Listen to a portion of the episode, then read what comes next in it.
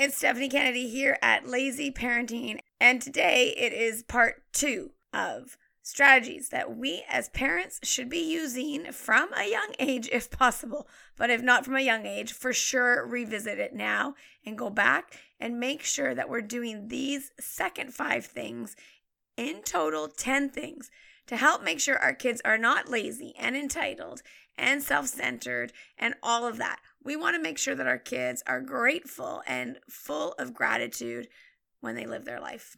My voice is a little bit extra sexy today because real time, I'm recording this after a weekend of coaching at a cheerleading competition, actually running the cheerleading competition, but my voice is on the deep and sexy baritone voice. So bear with me.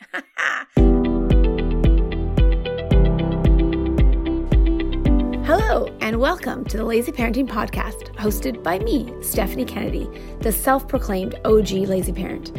Every week, we're going to dive deep into the concept and methodology of lazy parenting, and I'll share all of my tips and tricks and strategies to help support you in this crazy journey of parenting that we are all on.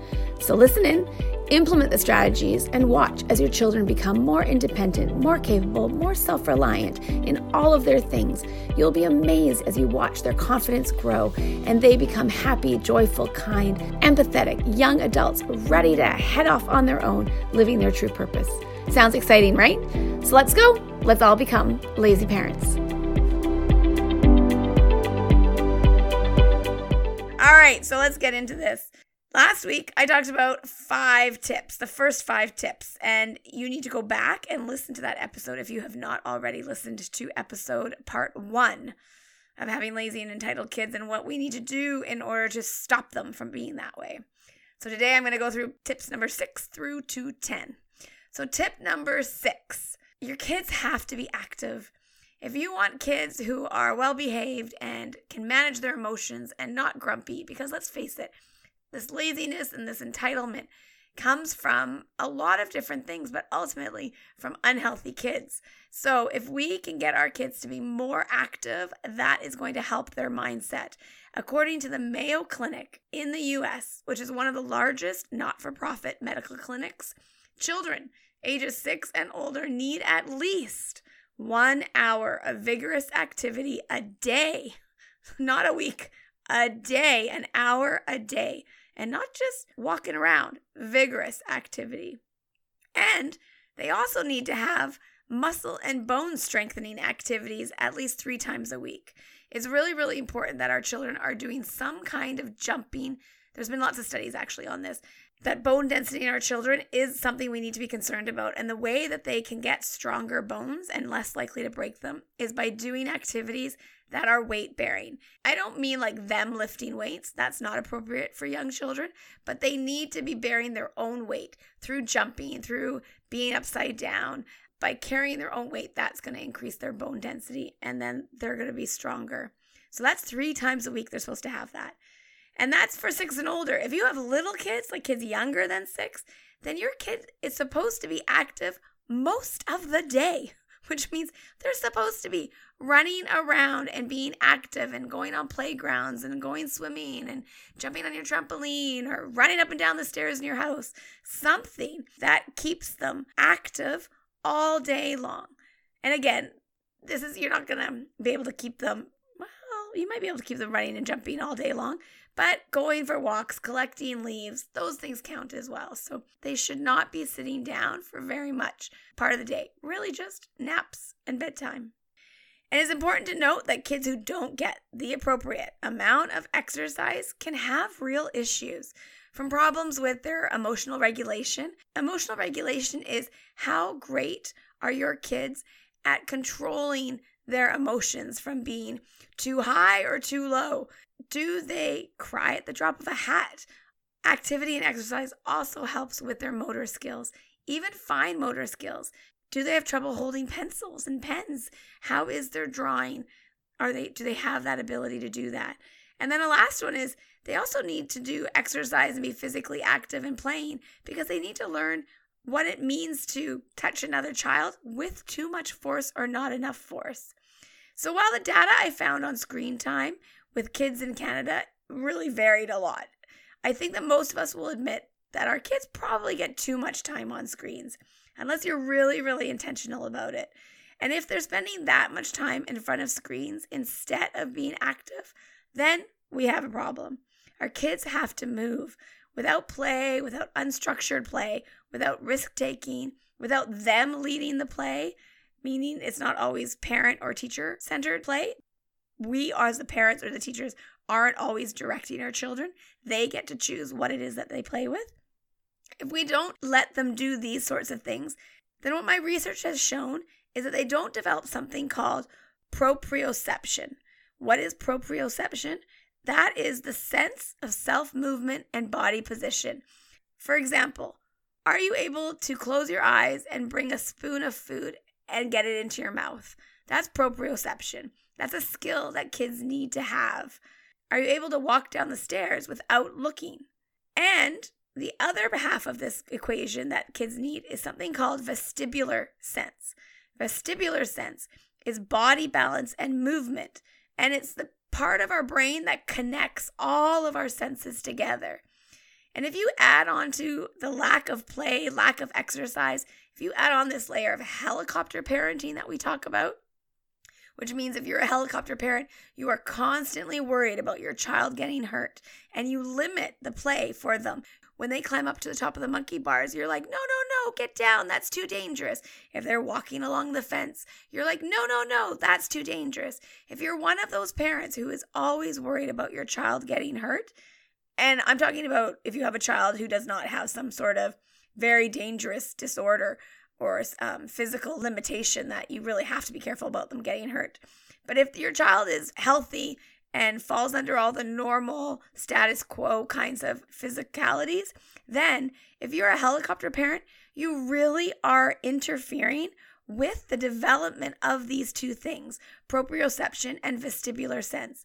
It's things like swinging on swings, climbing big, complicated structures, spinning round and round and round and round in circles.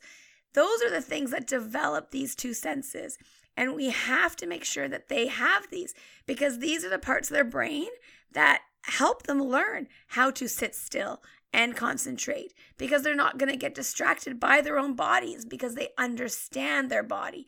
This part of the brain allows their senses to work together and allow them to concentrate, sit still, and have that self control.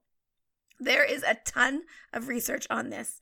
And having read it all, well, not all of it, obviously, but having read a lot of research on this, my number one advice for today's top five tips is we have to keep our kids active and we need to get them even more active than you probably think, especially if you have a child with ADHD.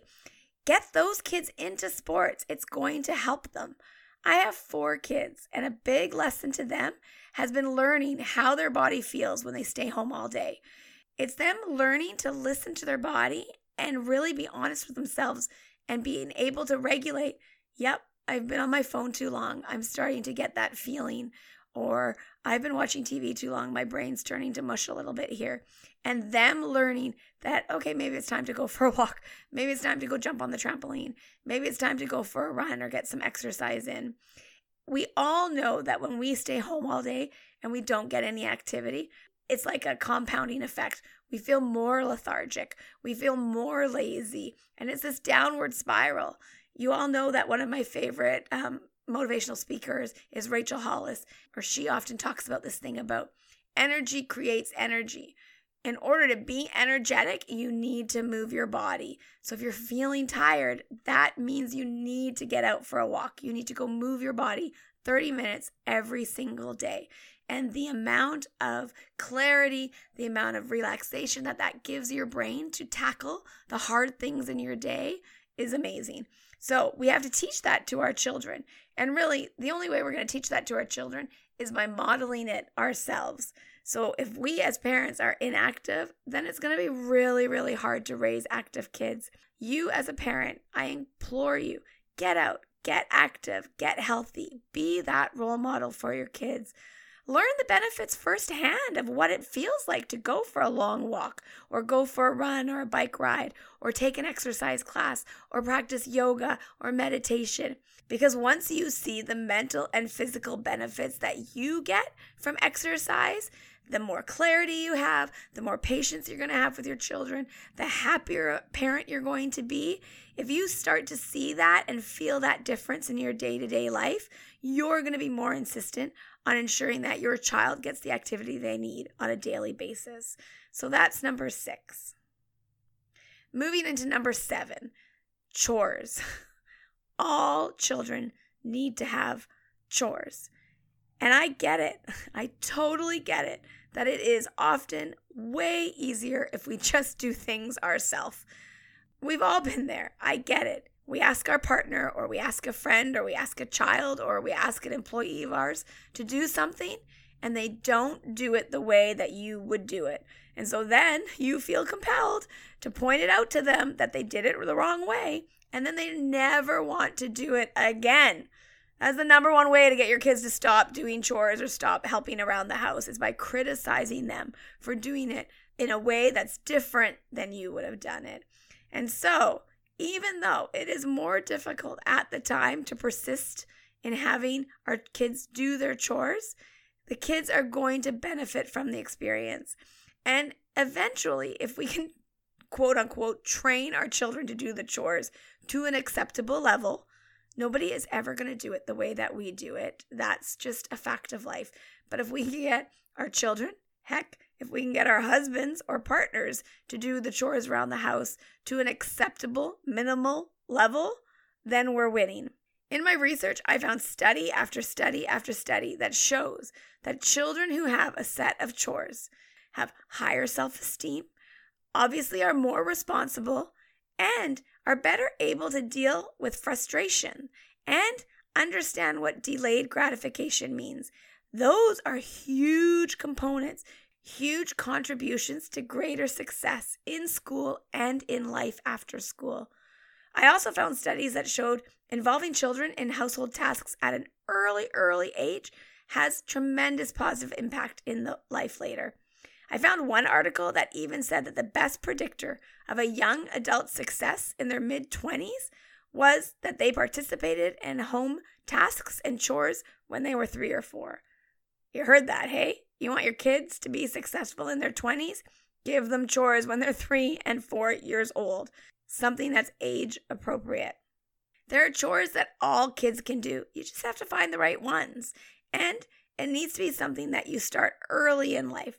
This idea that everybody in the house pitches in, this idea that everybody does chores around the house. It's not just your job as the mom or your job as the dad to do the household chores.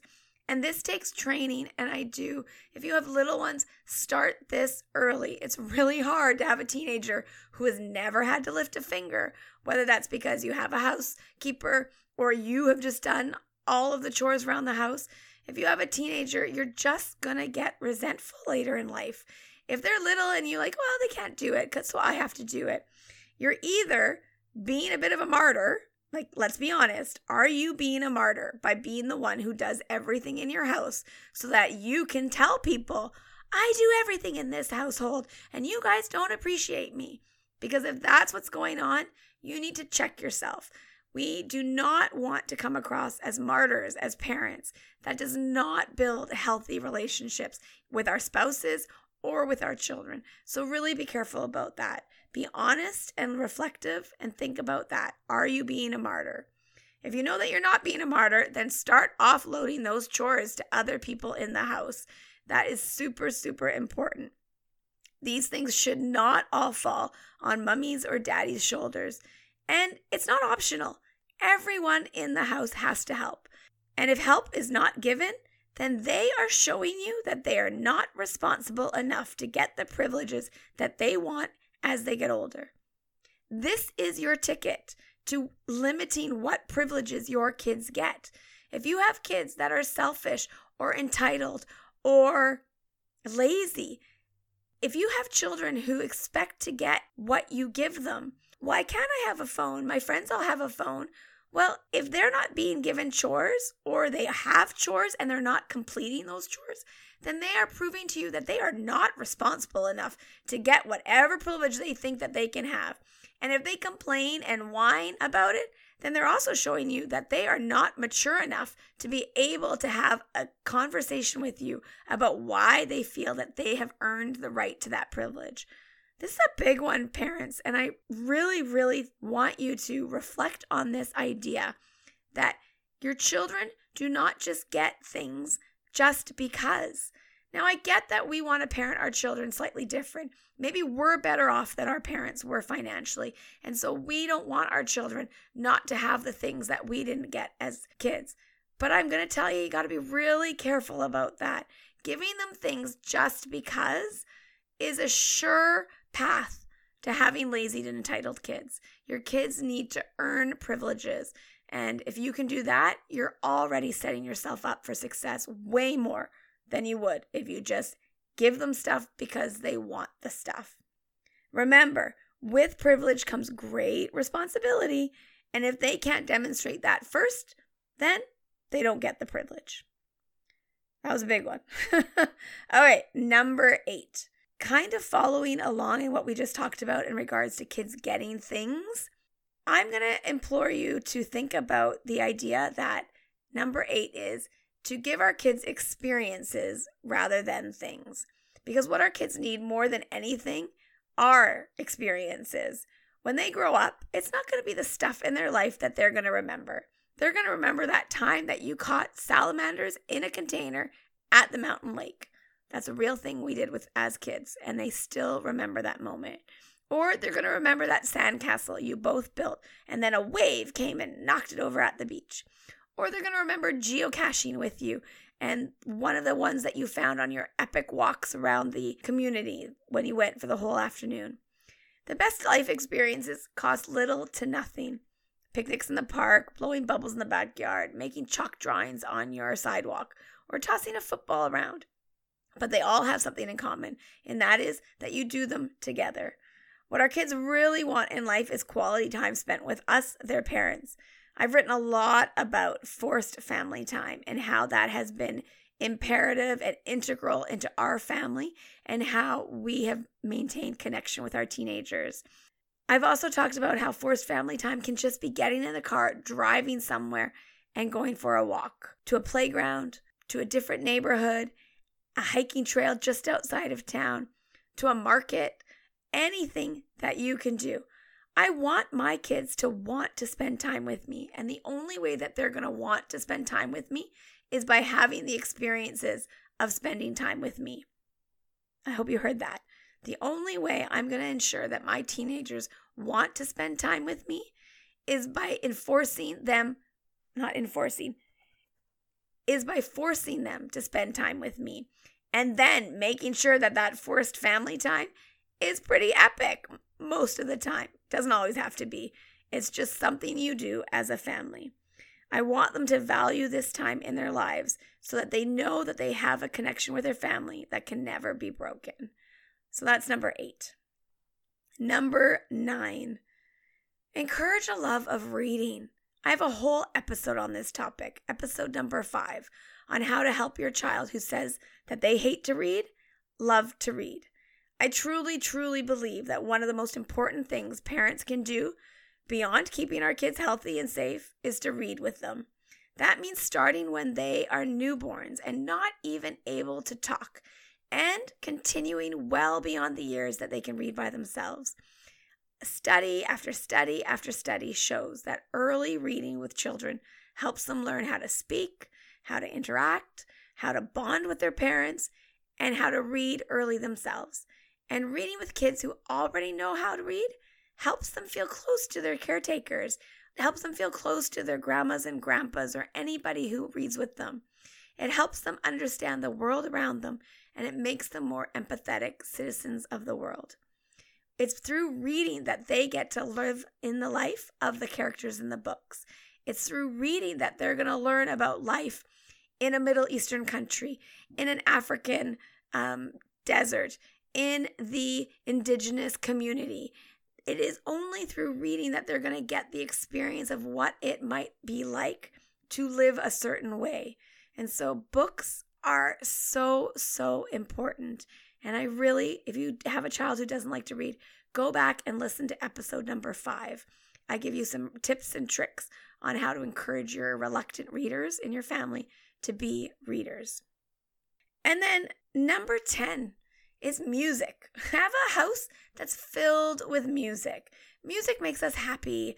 Dancing, singing, learning to play an instrument, they're all important parts of raising kids who listen. Science has shown that when children learn to play music or enjoy music, their brains begin to hear and process sounds that they couldn't otherwise hear. And that's going to help them learn something or help them develop something called neurophysiological distinction, which means that they can distinguish between different sounds. And that helps them with literacy, which can then translate into uh, better marks at school. And kids who have more success in school will be happier kids. School is a big part of our children's lives. And if they struggle at school, you're opening up a whole can of worms of negative emotions, negative self talk, this feeling that they're not good enough, all of that kind of stuff. So, if we as parents can try to set our kids up for success in school, then we're going to make them as children easier to parent ultimately. Now, am I saying that everybody can have success in school? Yes, I truly believe that. Do different kids need different support, different modifications, different tools to help them be successful? Absolutely. Every child is different. And we as adults are all different. We all have our strengths and our weaknesses. The key is honing in and figuring out what those weaknesses are and then finding ways to help finding ways to get around those issues or tools that can help them. If your child has problems sitting still in school, are they being active enough? Do they have modifications in the classroom, like a ball that they can sit on or a wobble seat that they can sit on? Are they allowed to go for a walk around the hallways in order to recenter themselves and come back into the classroom? Now, these aren't things that teachers are automatically going to put into place for your child. So, this is where I advocate so much for you as a parent to ensure that you have open communication with your kids' teachers from a young age, from kindergarten. Go to those parent teacher conferences, meet with your teachers, and make sure you're having communication, open and honest conversations. What needs your children have and what might be required to help them find success. School from kindergarten through elementary school has to be fun. They have to want to go to school. They have to want to learn because it's going to drop down in high school. Let me just tell you. No kid loves going to high school every day. Whether they are super bright and they find school boring, whether they're struggling in school and they find school too hard and not relevant, and why is this important? Like, you're going to have kids all across that range. And so they have to, by the time they get into high school, understand why high school is important to them and what it is. What are the hoops that they have to jump through? How can they just play the game of school in order to get to where it is that they want to get to eventually? But the only way we can get them to be successful in high school is by ensuring that they've learned all of these skills in elementary school. And so, as a former teacher, as someone who works with parents, this is a key one. I kind of got off topic there. I was talking about music, but ultimately, the five things I talked about today are all ways of making sure that our kids are happy, well adjusted, because those are the kids that are not going to be lazy. They're not going to be entitled. They're going to be grateful for the things that they have. They're going to be grateful for time that they get to spend with you. They're going to be grateful for their life and they're going to see things in a positive way. So, those are my five tips for today if you again if you haven't listened to last week's episode i talk about another five ways in order to raise kids who are happy and healthy and contributing members of your family so that you can stop fighting with them about being lazy and being entitled and feeling like you have to give them everything they want because if you god forbid don't give them what you they want it's like World War III in your house. So I hope you guys enjoyed today's episode, and I can't wait to be back here next week with you talking about our next topic all around lazy parenting and what that means and how we can all work towards being lazy parents. Have a great day. Thank you so much for your support of the Lazy Parenting Podcast over the past few months. I love getting the notes and the messages from people who this message of lazy parenting is really resonating with. You are my people, you are my crew, we are the lazy parents. If you are loving this podcast, please, I would so appreciate one ask from you, and that is that you are subscribed on Apple Podcasts or Spotify. And my second ask is that you please go and leave a review. It is the reviews that get my podcast ranked higher in Apple Podcasts. And the only reason why I want to rank higher is because then more people will find this little podcast that got started uh, from a mom of four, a teacher, a businesswoman, trying to share her ideas around how to treat our children with respect and how to raise them so that we as parents can just sit back and let them go when they leave the nest. So take a snapshot of today's episode and share it on social media. Share the love that you have with those around you. The way moms are going to find this podcast, the way parents are going to find this podcast is by you letting them know that it exists and that you are finding it valuable. So, once again, thank you so much, and I hope you guys have an amazing day.